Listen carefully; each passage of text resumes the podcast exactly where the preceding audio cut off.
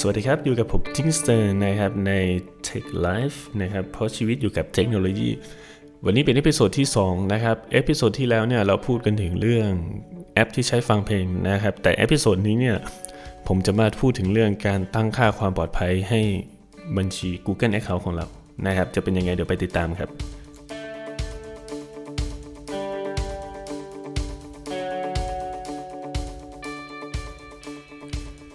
สำหรับการตั้งค่าความปลอดภัยให้บัญชี Google นะครับ ไม่ได้ทำอะไรยากมากมายเลยนะครับ บางทีใช้เวลาไม่ถึง 10 นาทีด้วยซ้ำแป๊บเดียวเองนะครับ แต่แลกกับข้อมูลของเราที่เราต้องการปกป้องนะครับ เราไม่จำเป็นที่จะต้องแชร์ข้อมูลบางส่วนข้อมูลส่วนตัวที่เราไม่อยากให้ใครรู้นะครับ เพราะฉะนั้นเนี่ยผมเชื่อได้เลยว่าทุกคนมี Google Account เกือบ 90%ที่ฟังพอดแคสต์นี้ ยกตัวอย่างเช่น คุณสมัคร Gmail ถูกไหมครับ เราอยากใช้อีเมลของ Gmail นั่นก็หมายความว่า เราสมัคร Google Account ไปแล้วนะครับ ทุกครั้งที่เราสมัครอีเมล หรือว่าสมัคร Google Account พวกนี้เนี่ยเราเคยเข้าไปดูไหมว่าเราตั้งค่าความปลอดภัยในแบบไหนบ้าง มีข้อมูลอะไรบ้างที่เราแชร์ให้คนอื่น มีข้อมูลอะไรบ้างที่เราให้เขาเข้าถึง แล้วเอาข้อมูลของเราออกไปใช้ในการต่างๆ ทีนี้เรา จำเป็นที่จะต้องมาใส่ใจกับเรื่องพวกนี้มากนะครับ ให้มากที่สุดด้วย เพราะว่านั่นเป็นสิทธิ์ของเรา นั่นเป็นข้อมูลของเรา โอเคต่อไปผมจะมาแนะนำว่า แล้วเราจะทำยังไงเพื่อจะไปเปลี่ยน หรือว่าดูว่าเราทำอะไรไปบ้างนะครับ ง่ายๆเลยนะครับ เราก็เปิด Google Chrome หรือเว็บเบราว์เซอร์ขึ้นมา แล้วก็พิมพ์ google.com ปกตินะครับ แล้วก็ มุมขวาด้านบนเราก็ login account ของเราเข้าไปนะครับ ในครั้งนี้เนี่ยผมจะตั้งค่าเป็นภาษาไทย โอเคอย่างแรกเลยเราคลิกที่รูปเราก่อน แล้วก็เราไปดูที่บัญชี Google นะครับ แล้วเขาก็จะพาเรามาที่หน้าสรุปบัญชีของเรานั่นเอง หรือว่าถ้าเราไม่อยากไปคลิกตรงนั้น เราก็พิมพ์ไปเลยครับ myaccount.google.com แล้วก็จะพามาหน้า Account นะครับ ในหน้า Account เนี่ยก็จะเป็นแดชบอร์ดก่อนเลย เขาก็จะมีอยู่ 4 หัวข้อใหญ่ ๆ ก็คือความเป็นส่วนตัว ปัญหาด้านความปลอดภัย พื้นที่เก็บข้อมูลของบัญชี แล้วก็ตรวจสอบความเป็นส่วนตัว สิ่งแรกที่เราควรจะกดเข้าไปเลย นั่นก็คือตรวจสอบความเป็นส่วนตัว ก็จะมีเขาจะมีลิสต์มาให้เรา มันจะมีอยู่ประมาณหกข้อนะครับ ก็ อันนี้แบบง่ายเลยนะครับ ทุกคนควรจะทำใช้เวลาไม่นานแป๊บเดียวนะครับ ข้อหนึ่งเนี่ยเขาจะบอกว่าปรับเปลี่ยนประสบการณ์การใช้งาน Google ในแบบของคุณนะครับ อันแรกเลย กิจกรรมบนเว็บและแอป อันนี้ผมหยุดเลยนะครับ ผมไม่ให้เขาดูว่าผมทำอะไรบ้างนะครับ อันที่จะใช้เลยก็คือ Google Assistant กับ Google Map นะครับ แล้วก็ยังมีอีกหลายบริการที่ใช้นะครับ อันนี้คือทำอะไรบ้าง Google จะบันทึกกิจกรรมในเว็บไซต์ และแอป Google ไว้ในบัญชี Google ของเรานะครับ แล้วเขาจะค้นหาข้อมูลที่เกี่ยวข้องกับสิ่งเหล่านี้ เช่นตำแหน่งหรือว่าประวัติการเข้าชม ซึ่งผมไม่อยากให้ใครรู้นะครับว่าผมเข้าเว็บอะไรอยู่ บางครั้งเวลาเราเข้าเว็บอะไรต่างๆ นานานะครับ ก็จะมีโฆษณาขึ้นมาทางๆที่เราเฮ้ย เขารู้ได้ไงว่าเราเข้ามาตรงนี้ อะไรประมาณนี้นะครับมันเป็นข้อมูลส่งเรา ส่วนตัวของเราปิดไว้นะครับ แต่ถ้าใครอยากจะเปิดก็ไม่มีปัญหา อันอันนี้คือผมแนะนำในส่วนที่เซตติ้งของผมนั่นเอง เรายังอยู่ในข้อหนึ่งนะครับ ประวัติตำแหน่งของเรา อันนี้ผมคิดว่ามันมีทั้งข้อดีข้อเสีย ข้อดีก็คือทุกๆ ครั้งที่เราไปที่ไหนก็ตามเนี่ย Google จะ track จะแท็กไว้นะครับ แล้วเราสามารถมาเรียกดูย้อนหลังได้ผ่าน Google Maps ซึ่งจะมีเมนูที่ชื่อว่า Timeline อยู่พอเราเปิดพอเราเปิดฟีเจอร์นี้ขึ้นมาเนี่ย เราจะรู้เลยว่าเมื่อวานเราไปไหนบ้าง เมื่อวานเวลาบ่ายโมงเราอยู่ตรงไหน อีก 10 นาทีต่อมาเราอยู่ตรงไหน อีกครึ่งชั่วโมงต่อมาเราอยู่ตรงไหน เขาจะแท็กแบบนี้ตลอดเวลา ซึ่งผมคิดว่ามันไม่ ไม่ค่อย make sense สำหรับผม ผมไม่อยากจะให้เขารู้ว่าเฮ้ยผมอยู่ตรงไหนและกำลังทำอะไรอยู่ ข้อดีของเขาคือเรารู้ว่าวันก่อนๆน่ะเราไปไหน แล้วอีกวันเนี่ยเราไปอยู่ที่ไหนอะไรประมาณนี้นะครับ ก็ไม่เป็นผลดีต่อตัวเราเอง เช่น บางคนก็ไม่อยากให้ภรรยารู้อยู่ตรงไหนอะไรประมาณนี้อันนี้ไม่ใช่ผมนะฮะก็ปิดปิดไปก่อนนะครับผมไม่เปิด ต่อมาข้อมูลอุปกรณ์นะครับ ข้อมูลอุปกรณ์นี้ก็คือ เขาจะจดจำสิ่งต่างๆ อันนี้ผมเปิดไว้นะครับ ก็คืออย่างเช่น สิ่งพวกคอนแทคพวกรูปภาพต่างๆ แล้วแล้วแต่เรานะครับว่าเราจะเปิดหรือว่าไม่เปิด อันนี้ข้ามไปนะครับต่อไปกิจกรรมเสียงพูด อันนี้ก็จะเป็นการสั่งคำสั่งไปให้ Google Assistant นะครับ แต่ว่าผมไม่ไว้ใจฟีเจอร์นี้เพราะว่าเขาเปิดไมโครโฟนตลอดเวลาไงฮะ เขาจะรู้ตลอดว่าเราพูดอะไรออกไป มันมีมันมีเคสหนึ่งซึ่งผมจะไม่ได้ว่าแอปอะไร เอาเป็นว่าเป็นแอปฟังเพลงแอปหนึ่งแล้วกันนะฮะเขาก็จะเก็บเสียงพูดเราตลอดแล้วก็ คือเราเขาสามารถขายขายข้อมูลจากส่วนนี้ไปให้พวกแอดคอนเทนต์ต่างๆนะครับ เพื่อจะได้รู้ว่าเรากำลังสนใจอะไรอยู่ ซึ่งจะได้โชว์โฆษณามาให้ถูกต้อง ตามที่เรากำลังสนใจนะครับ อันนี้ผมคิดว่าเป็นการหลวงข้อมูลของเราเยอะเกินไปนะอาจจะเป็นข้อดีสำหรับหลาย ๆ คนที่เชื่อว่า เออ เรากำลังมองหาอันนี้อยู่นะ แต่สำหรับผมแล้วผมคิดว่าไม่ไม่โอเคสำหรับผมนะฮะ ผมก็ปิดไปก่อน ประวัติการค้นหาบน YouTube นะครับ อันนี้ก็คือเช่นกันนะครับ ทุกอย่างเกี่ยวกับ ad management หมดเลย เขาจะดูเลยว่าเราค้นหาอะไรไปบ้าง แล้วคือมันจะจำเป็น history นะครับ แล้วทุกคนก็อาจจะคิดว่าเออมันก็มันก็แค่แบบใส่ history แค่นั้นเอง แต่สำหรับผมแล้วเขาบอกว่า ถ้าเรามาอ่านของเราเนี่ยเขาบอกว่า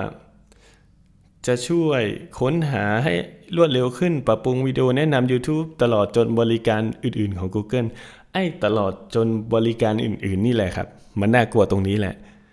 อาจจะเป็นแอดก็ได้ อาจจะเป็นอะไรก็ได้ ที่จริงมันมีปุ่มคลิกดูข้อมูลเพิ่มเติมนะครับสำหรับใครที่อยากรู้ว่าเขาเอาข้อมูลไปทำอะไรบ้าง ก็ลองไปอ่านข้อมูลเพิ่มเติมนะครับ เมื่อกี้ประวัติการค้นหาบน YouTube นะครับ ต่อไปเป็นประวัติการดู YouTube อันนี้ก็เหมือนกับหัวข้อที่แล้วนะครับ หัวข้อที่แล้ว เขาจะเก็บตรงช่อง Search ใช่ไหมครับ แต่หัวข้อนี้เขาจะดูว่า เราดูวิดีโออะไรไปบ้างที่ผ่านมานั่นเอง ข้อดีของเราก็คือ เราสามารถย้อนกลับไปดูวิดีโอเก่าที่เราเคยดูมาแล้วมาแล้วได้ อย่างเช่นเฮ้ยวันนั้นเราดูวิดีโอนี้อยู่นะ มันไปอยู่ตรงไหนเลยเนี่ยหาไม่เจอ เราไปดูที่ history ได้นะครับ แต่ว่าผมปิด ผมไม่อยากให้เขารู้ว่าผมทำอะไรไปบ้างนะครับ ต่อไปไปดูในหัวข้อที่ 2ทำให้โฆษณามีความเกี่ยวข้องกับคุณมากขึ้น อันนี้ดูเหมือนว่าจะเป็นผลดีของเรานะ จะเป็นข้อดีของเราจริง ๆ แล้วเนี่ยฟีเจอร์นี้เป็นข้อดีของเขานะ คือเขาสามารถขายโฆษณาที่เจาะจงกลุ่มผู้ใช้ได้ง่ายขึ้น เพราะว่าเขามีข้อมูลมากไงฮะเขาสามารถเขาสามารถเสนอขายโฆษณาว่าเอ้ยเราสามารถแสดงโฆษณาโดยการเจาะจงกลุ่มผู้ใช้ได้นะ โฆษณาตามกลุ่มผู้ใช้นี่คืออะไรยกตัวอย่างเช่น อายุเพศนะครับ อะไรพวกนี้หรือความสนใจต่างๆ ที่เราที่เราแชร์ไว้ที่หัวข้อที่ผ่านมานะครับ อันนี้ผมปิดไว้ ต่อไปเรามาดูในหัวข้อที่ 3 นะครับ ควบคุมว่าคนอื่นเห็นอะไรเกี่ยวกับคุณได้บ้าง อันนี้นะครับให้ให้เราพยายามคลิกดูคำว่าคำแนะนำนะครับ เพราะมันเป็นมันมีแบบ คำอธิบายน้อยมากๆนะครับเราแทบจะไม่เข้าใจเลยว่ามันทำอะไร แต่ว่าเราก็กดข้ามๆไปนะครับ แต่ว่าผมจะมาอธิบายให้ว่าหัวข้อนี้มันทำอะไรบ้าง เพื่อช่วยให้พบคนอื่น ๆ ได้พบสิ่งที่น่าสนใจในออนไลน์ ระบบอาจนำกิจกรรม เช่นรีวิวติดตามการแชร์ ชื่อและรูปภาพของคุณไปใช้โฆษณาหรือโปรโมชั่นอื่น ๆ อันนี้ก็ไม่ค่อย make sense เท่าไหร่นะครับทำไม ผมอยากแสดงความคิดเห็นตรงนี้ แต่ว่าทำไมต้องเอาข้อมูลผมไปโชว์ด้วยยกตัวอย่างเช่น ถ้าเราไปกดรีวิวสินค้านี้เนี่ย ถ้าเราลองไปดูเฮ้ยเพื่อนเรามันรีวิวสินค้านี้นี่ว่า เพื่อนเรามันกดถูกใจนี้ในเวลาเราเซิร์ช Google นี่ว่า อันนี้ ผมก็แบบเออนะแต่แต่ถ้าคนอื่นชอบก็โอเคนะครับ อันนี้คือยกตัวอย่างนะครับ ก็ลองไปดูว่าเราอยากจะให้เขาเห็นอะไรเกี่ยวกับเราได้บ้างนะครับ ต่อไป หัวข้อที่ 4 นะครับ ช่วยให้คนอื่นติดต่อกับคุณ อันนี้มันจะเป็นในส่วนของอผมผูกเบอร์โทรศัพท์กับ Google นะครับ อันนี้เขาจะติ๊กถูกในช่องที่การแชร์ที่ดีขึ้นใน Google กับช่วยให้ผู้อื่นทราบว่าเป็นคุณผ่านหมายเลขนี้นะครับ โอ้อันนี้น่ากลัวเหลือเกิน ประมาณว่าบุคคลที่มีหมายเลขนี้เนี่ยจะเห็นชื่อและรูปภาพของคุณ รวมทั้งดูสิ่งต่างๆ ที่คุณโพสต์ในบริการของ Google ได้ เช่นรีวิวในแมปและความคิดเห็นใน YouTube ก็คือว่าเราไปโพสต์ไปคอมเมนต์อะไรต่างๆ เนี่ยเขาจะสามารถรู้ได้เลยว่าเฮ้ยเบอร์โทรนี้ ชื่อนี้ มันทำอะไรบ้างในนี้หมายอันเบอร์โทรนี้นี่หมายความว่าในถ้าเราใช้มือถือ Android นะครับ แล้วเราเข้าไปใน Contact ถูกไหมครับ ถ้าเราติ๊กตรงนี้ไว้เนี่ย เพื่อนเราจะเห็นว่า พอเราเข้าไปใน Contact ใน Android เนี่ยนะครับมันจะมีว่า เฮ้ย Contact เนี่ยมันมีกิจกรรมอะไรบ้าง มันทำอะไรอยู่บ้าง อันนี้บางทีก็มันก็เกินไปนะครับ อย่างเช่น คือเราอยากเราอยากรู้ว่า ไอ้คนนี้มันทำอะไรบ้างวะ เราก็แค่ไปดูที่ Contact ในโทรศัพท์ Android เราก็จะเห็นแล้วว่าเฮ้ยมันไปคอมเมนต์ YouTube ตรงนี้ มันไปรีวิวอันนี้ในแมปอันนี้ซึ่ง บางทีข้อมูลพวกนี้มันก็ไม่สมควรที่จะให้คนอื่นได้เห็นถูกไหมครับ ก็ปิดให้หมด เรามาดูหัวข้อต่อไปนะฮะ หัวข้อที่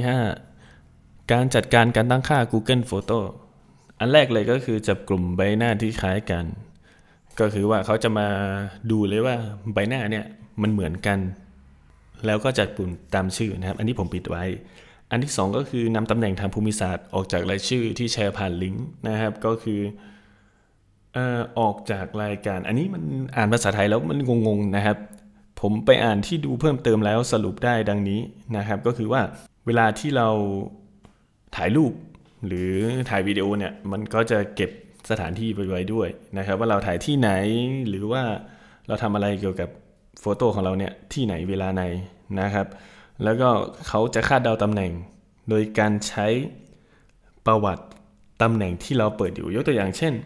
เราถ่ายรูปตรงเนี้ยณเวลานี้แล้วเขาจะกลับไปดูว่าถ้าเราเปิดตำแหน่งนะครับ ถ้าเราเปิดการบันทึกตำแหน่งในหัวข้อที่ผ่านๆมานะครับเขาจะดูว่าเออเวลานี้ถ่ายรูปตรงนี้มันไปแมชกับตำแหน่งที่เราอยู่ตรงไหน อะไรประมาณนี้นะครับ ซึ่งก็เป็นอีกข้อหนึ่งที่ผมก็ไม่อยากให้เขามาทำอะไรกับตำแหน่งที่ผมอยู่ ก็ปิดไปนะครับ ทีนี้มาหัวข้อถัดไปก็คือ จัดการสิ่งที่แชร์บน YouTube นะครับ ก็อันนี้ผมส่วนใหญ่ผมจะติ๊กไว้นะครับ อันแรกก็คือเก็บวิดีโอที่คลิกชอบไว้เป็นแบบส่วนตัว ผมไม่อยากให้ใครรู้นะครับว่าผมชอบวิดีโออะไรบ้าง มันเป็นความเป็นส่วนตัวของผม แล้วก็เก็บ playlist ที่บันทึกไว้ทั้งหมดเป็นส่วนตัว อันนี้นะครับเวลาเราเราบางทีเราสร้าง playlist เองได้ถูกไหมครับ แล้วก็ บางคนเนี่ยเขาจะเข้าถึง playlist ได้ไง ยกตัวอย่างเช่น เราไปดูวิดีโอตรงนี้ เราเราจะเห็นว่าเฮ้ยมันเป็น playlist นี่หว่า อันนั้นก็คือ playlist ที่คนอื่นสร้างนะครับ แล้วเราไปใช้ playlist ของเขา แต่ว่าผมบันทึกไว้เป็นส่วนตัวนะครับ ให้การสมัครรับข้อมูลทั้งหมดของฉันเป็นแบบส่วนตัว อันนี้ก็เช่นกันนะครับ ผมจะไม่ให้ใครดูว่าผมสมัครรับข้อมูลอะไรไปบ้าง แล้วก็หัวข้อรองถัดมาเป็น feed กิจกรรม YouTube ของคุณนะครับ โพสต์ไปยัง feed เมื่อฉันเพิ่มวิดีโอไปยัง playlist สาธารณะอันนี้ผมปิดไว้หมดเลยนะครับ ก็คือที่โพสต์ต่างๆ อย่างเช่น โพสต์เมื่อคลิกชอบวิดีโอโพสต์บันทึก playlist อันนี้ผมปิดหมดเลย ไม่รู้ว่าทำไมจะต้องเปิดด้วยนะครับ ส่วนหัวข้อรองๆก็คือความเป็นส่วนตัวของวิดีโอ ความเป็นส่วนตัวของ playlist อันนี้ก็ปิดหมดทุกอย่างเหมือนกันนะครับ ก็ หมดแล้วนะครับ 6 หัวข้อสำหรับการตรวจสอบความเป็นส่วนตัว ที่เราทำได้ง่าย ๆ ใน Google Account ของเรา อย่าลืมนะครับ ข้อมูลของเราเป็นสิทธิ์ของเรา